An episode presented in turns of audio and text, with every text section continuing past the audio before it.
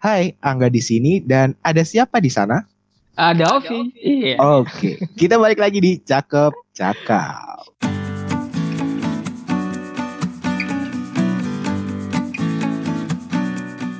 Oke nih, uh, di kesempatan kali ini dan ini kita bergabung lagi sama Bang Ovi. Bang Ovi gimana kabarnya? Asik. Alhamdulillah baik, Bang Angga. Jadi kan udah lama nih nggak ketemu dan bersua via audio. Sibuk sekali, padat sekali jam terbangnya ya. Oh, jam terbang. Bukan pilot ya. Untuk episode kesekian ini kita mau bahas apa sih, Vi?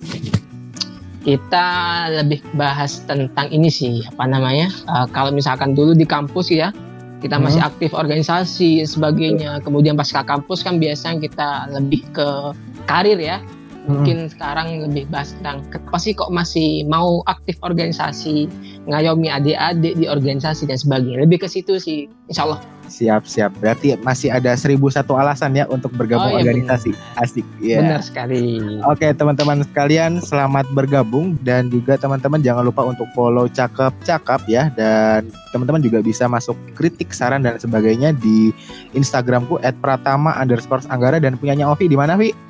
Ovi underscore aja. Mantap, siap. Oke, tanpa berlama-lama lagi kita langsung aja siap. mulai ke episode kesekian ini. Selamat mendengarkan.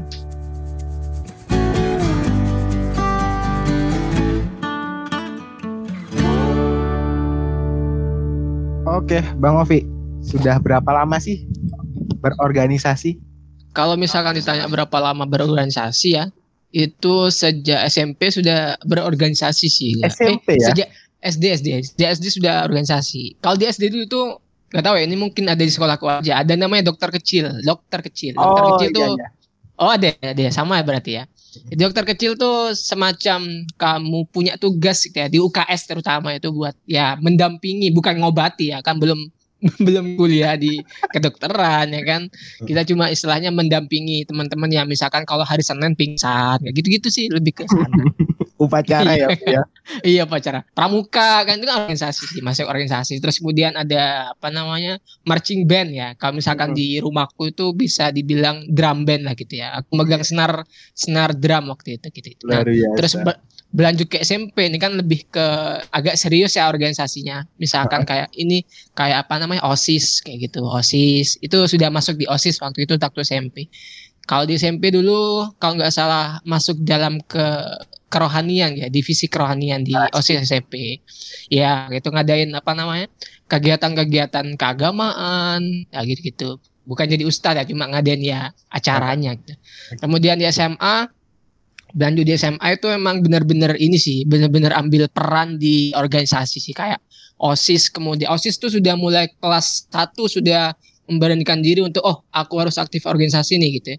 Kemudian itu mengilhami aku untuk uh, nyalon jadi ketua OSIS waktu itu di Mantap. SMA kelas 2 gitu. Sebenarnya bukan diilhami ya, lebih kepada temanku yang mencalonkan aku untuk jadi ketua OSIS. Pada akhirnya juga aku ya setuju, ya udah aku maju aja di ketua OSIS kayak gitu. Berjalan OSIS masuk, kemudian kalau di sekolah SMA itu ada namanya uh, mungkin teman-teman tahu ya, ada namanya Adiwiyata. Pramuka juga aku aktif, di pramuka sekolah maupun di pramuka ini ya lebih ke kecamatan gitu ya. Ada namanya Saka ada Saka Bahari ada Saka Bangkara sebagainya. Aku masuk di Saka Saka Bahari ke kelautan gitu ya. Padahal aku nggak bisa berenang. Gitu sih ya. Terus kalau kuliah kuliah itu mungkin karena basicnya udah ikut ikut organisasi di SMA itu juga membawaku untuk juga aktif di kampus. Bahasa sebelum masuk kuliah pun aku juga sudah dapat masukan gitu ya insight-insight tentang oh kamu nanti di kuliah itu bukan jangan hanya aktif di akademik aja gitu coba aktif di organisasi. Kayak gitu sih. Nah jadi akhirnya ya di kuliah juga aku aktif di organisasi. Awalnya sih Oh nanti aja nanti ceritanya ya. Nanti sekarang uh, umum aja umum aja dulu nih. Aku masuk di masuk di mau masuk di BEM ya karena kan osis oh pasti ke BEM gitu. Enggak. Ternyata enggak diterima di BEM ya udah aku masuk di SKI fakultas awalnya kemudian dari SKI fakultas lanjut ke legislatif mahasiswa fakultas. Mau daftar legislatif uh, universitas gagal karena suara tidak cukup. Jadi ya lanjut aku di UKMKI di unit kegiatan mahasiswa kerohanian Islam. Kemudian dan beberapa ekstra kampus gitu ya. Ada namanya komunitas juga di apa Surabaya tentang lingkungan juga. Namanya Earth Hour Surabaya. Masuk di tahun pertama 2017 kalau nggak salah itu. Dia masih jadi anggota. Kemudian di tahun kedua sudah jadi uh, kepala divisi gitu ya, kepala divisi kreatif campaign gitu. jadi mengkampanyekan uh, lingkungan ya uh, tentang hijau-hijau gitu ya, tentang apa namanya hemat listrik dan sebagainya lebih ke sana sih. Itu dan ekstra kampusnya juga boleh sebutin nggak nih nggak boleh banget dong punya terbuka ya ya ya ya kan juga, juga aktif di ekstra kampus uh, kesatuan aksi mahasiswa muslim Indonesia. Dulu pernah ikut namanya kalau di Surabaya itu nasional juga sih namanya ISEC apa namanya welcoming party pertama itu datang gak gitu. Uh asik asik. Kemudian yang kedua dan selanjutnya saya tidak hadir biasa ya namanya maba ya namanya maba awal-awal gitu ya ikut ini ikut itu gitu ya nah kalau misalnya aku lihat tadi ya Of ini tipikal yang aktif banget di luar dalam artian tuh segala hal dicoba gitu tapi ke hmm. sejauh ini yang coba aku lihat Ovi itu punya bidang-bidang tertentu yang memang benar-benar digeluti secara tekun. Contohnya tuh kayak tadi bidang apa ya uh, spiritual atau religius gitu kan ya oh, iya. di bagian apa keagamaan gitu kan ya. Nah terus kemudian ada di bidang lingkungan tadi seperti di Earth Hour, yeah, di yeah. sekolah Adiwiyata gitu kan. Uh, itu hal-hal yang paling mencolok di bagian situ dan bener, juga bener. pengembangan komunitas ya kalau nggak salah di GYN oh. ya Bi ya. aku pengen nah. tahu sih, misalnya kalau misalnya Ovi nih apa ya, uh, apa sih yang bikin Ovi itu seneng gitu ke sana kemari, oh, maksudnya organisasi ya. satu ke lainnya. Pertama ya tentang keagamaan ya, karena memang uh, dari lingkungan keluargaku juga lingkungan pesantren, meskipun aku nggak mondok ya, gak ya. Meskipun aku hmm. nggak mondok, tapi lingkungan lingkunganku adalah lingkungan pesantren, di dekat pesantren soalnya rumahku dekat pesantren. Dari kecil sampai dari apa dari aku setelah lahir ya sampai SMP itu aku ngaji ngaji di pondok ngaji di pondok tuh ngaji ya ngaji ini baca baca baca tulis Al-Qur'an tuh.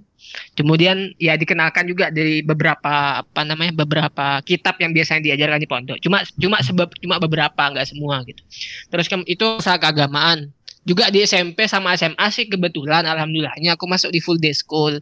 Full day school dan basisnya adalah basis Islam. Jadi hmm.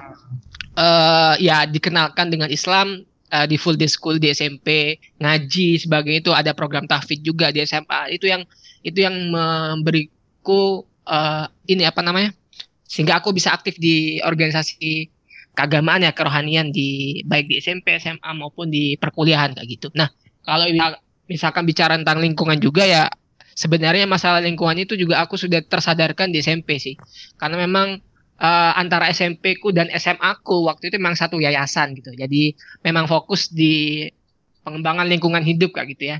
Jadi lebih ke gimana menciptakan siswa yang berbudaya lingkungan, sekolah yang berbudaya lingkungan. Jadi misalkan ada sampah nih ya kamu sudah pe harus peka akan itu. Ada sampah di depanmu ya kamu harus buang ke mana? Buang organik apa non organik dan sebagai dan sebagai macam kayak juga mengenai komunitas ya alhamdulillahnya tahun berapa ya? Semester semester awal sih. Ini ini bareng sih project bareng dengan Mas Iqbal Fatur Rahman, anak UNER juga, visip 2014.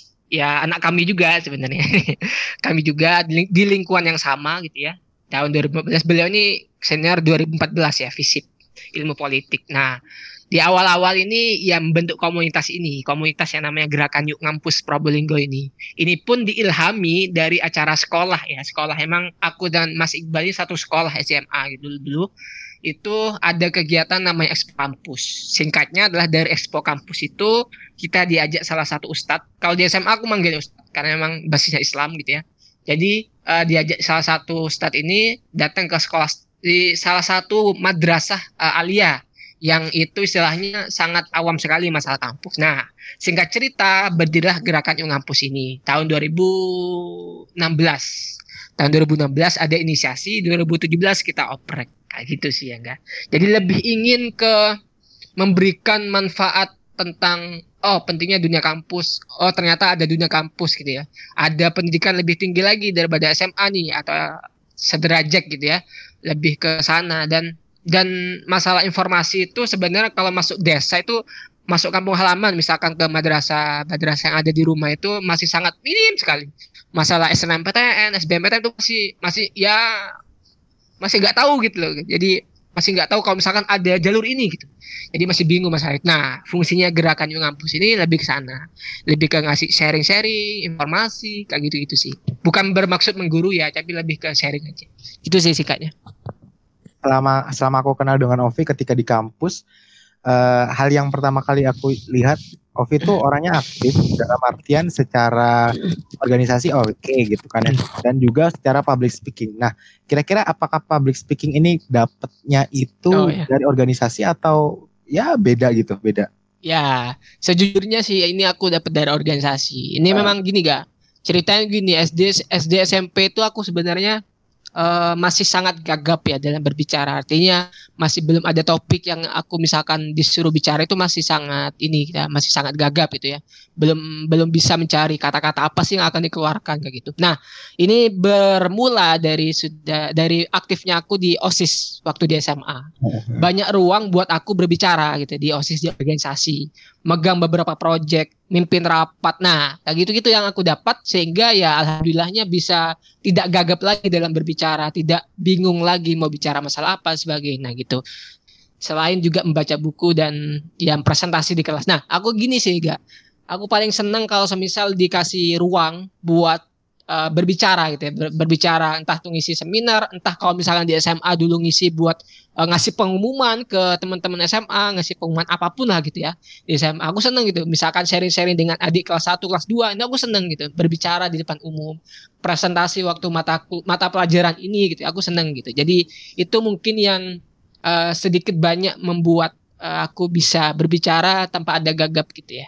Itu menarik sih, maksudku hmm. adalah kadang tuh kan orang anggapnya introvert itu orang yang kuper, orang yang nggak suka cuap-cuap gitu. Padahal kalau misalnya dia diberikan ruang, ya, ya. akhirnya totalitas juga gitu ya, Via. Ya benar, benar, benar. Iya harusnya ada ruang sih. Kuncinya di ruang itu, dikasih panggung gitu ya, dikasih ruang buat berbicara ya.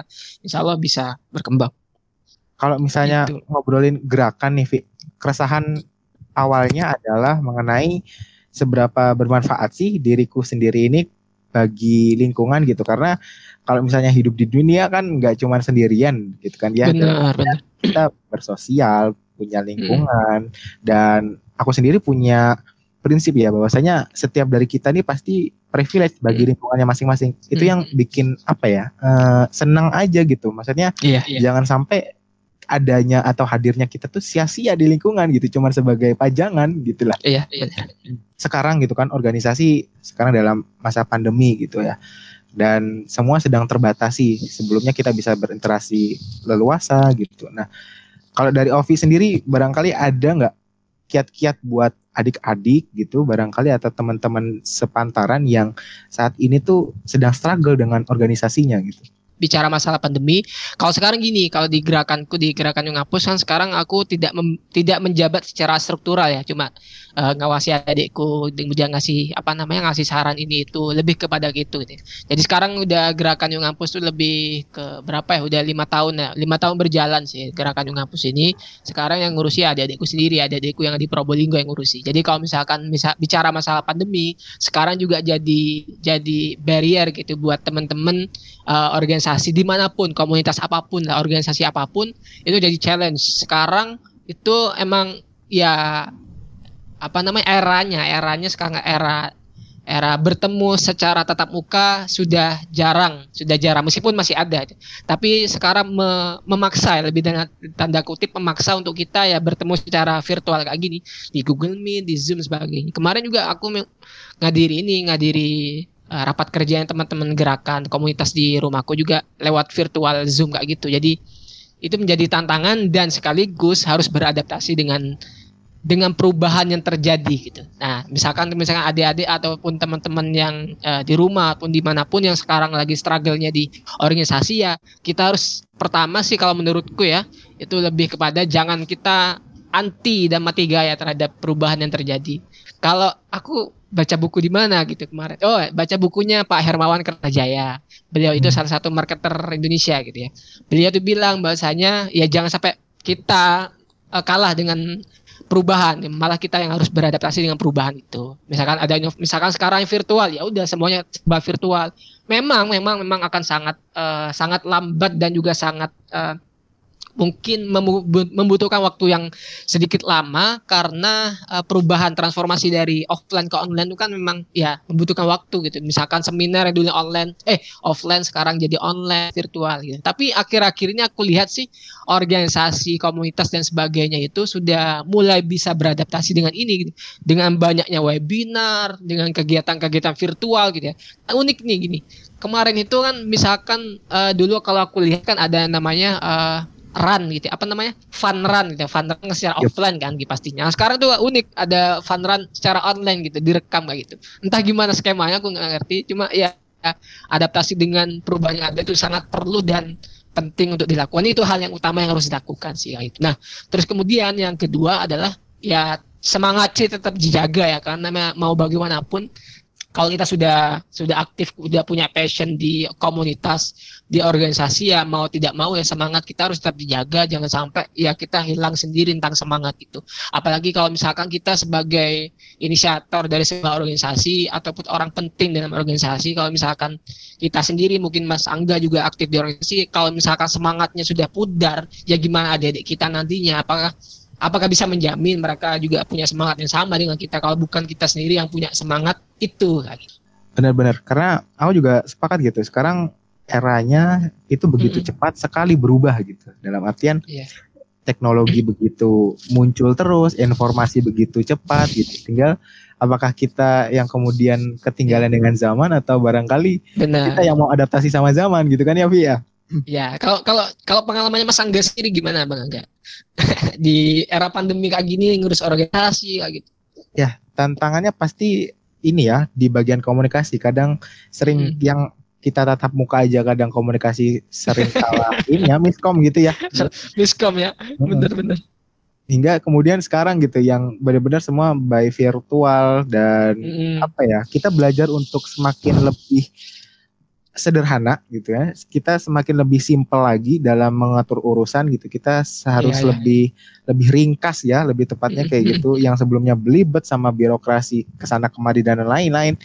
Dan ternyata intinya bisa juga gitu secara virtual itu kan membuktikan bahwasanya oh selama ini berarti kita buang eh, buang-buang ini ya tenaga lebih lebih lebih bisa efisien ternyata saat ini gitu. Itu juga belajar bahwasanya iya, iya. terapian organisasi penting lah istilahnya kayak gitu. Kita nggak berkutat sama yang namanya alur dan lain-lain. Oh ini kan sudah pasca kampus ya gitu juga dengan aku.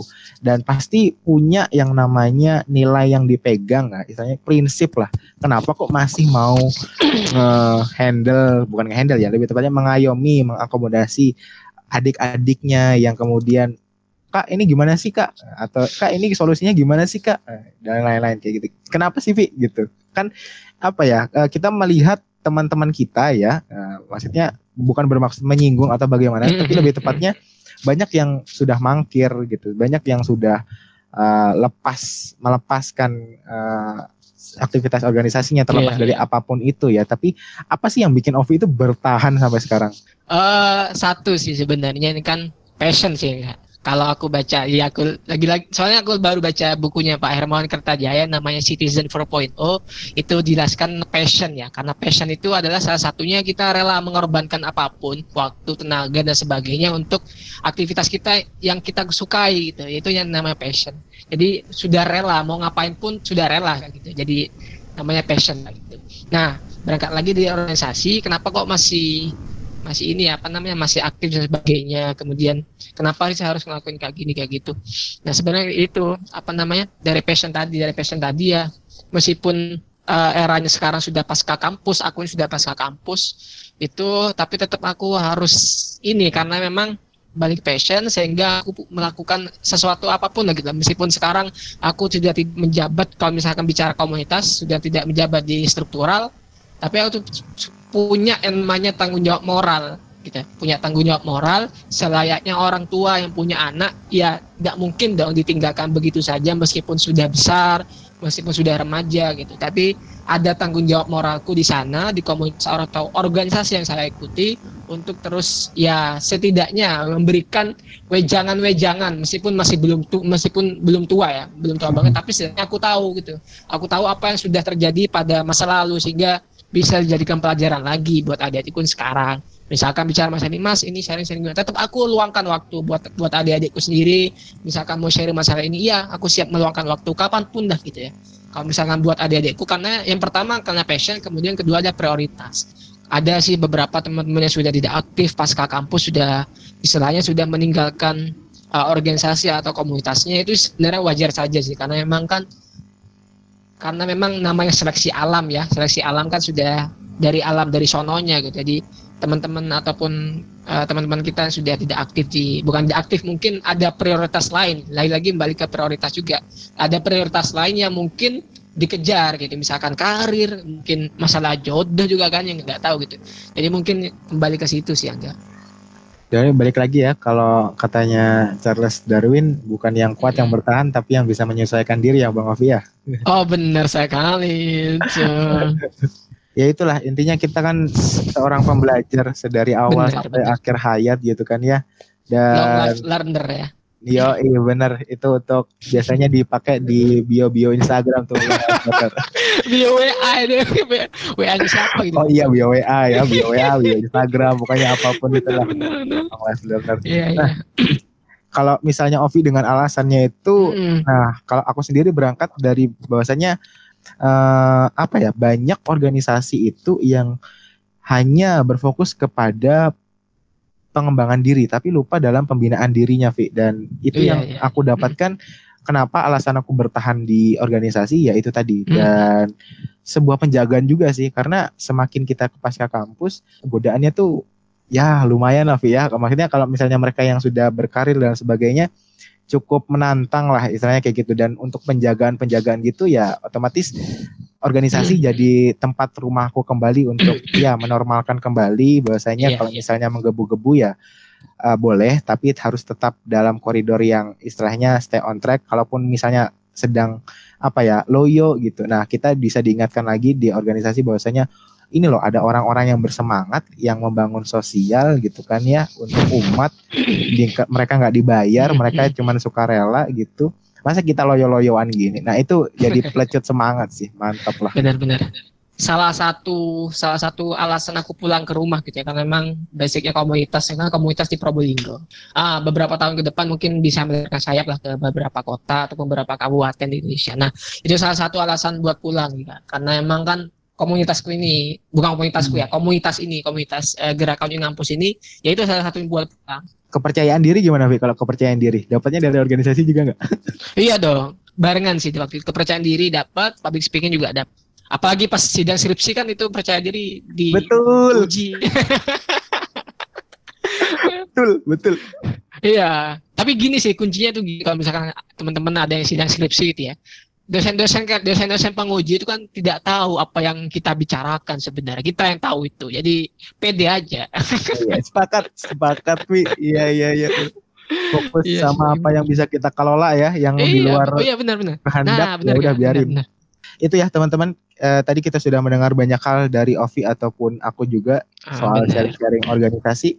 Kita lihat bahwa saja semangat apa ya mumpung masih muda kita cuman bermain peran sih. Kalau sudah tua iya. ya ya udah gitu loh. Apalagi kita biasanya ya akan kurang tenaga lah. Mumpung masih muda dimanfaatkan untuk ya itu kita nggak cuman menjadi manusia yang baik tapi sebaik-baiknya manusia jadi yang bermanfaat gitu ya Fia siap siap siap.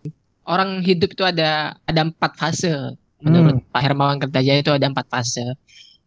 Empat fase passion maksudnya empat, empat fase passion. Pertama passion for knowledge, kemudian yang kedua adalah passion for business, yang ketiga passion for service, yang keempat adalah passion for people. Jadi artinya uh, kita pengetahuan tuh seumur hidup, kemudian namanya bisnis itu mungkin rentan 20 sampai selama kita hidup, kemudian untuk yang service kita ngasih apa namanya ngasih kontribusi kepada lingkungan kita itu dimulainya mungkin itu di sekitar range 40 sampai kita hidup kemudian uh, service apa passion for people kita kita apa namanya buat orang-orang sekitar kita itu dap umur 60 sampai mungkin sampai kita meninggal dan sebagainya. Jadi selama kita bisa hidup gitu selama masih muda juga nih baik sebaik-baiknya ya benar kata Angga sebaiknya bermanfaat bagi orang lain bagi sekitar kita.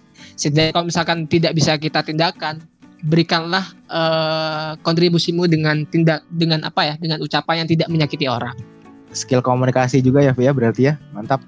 Setuju.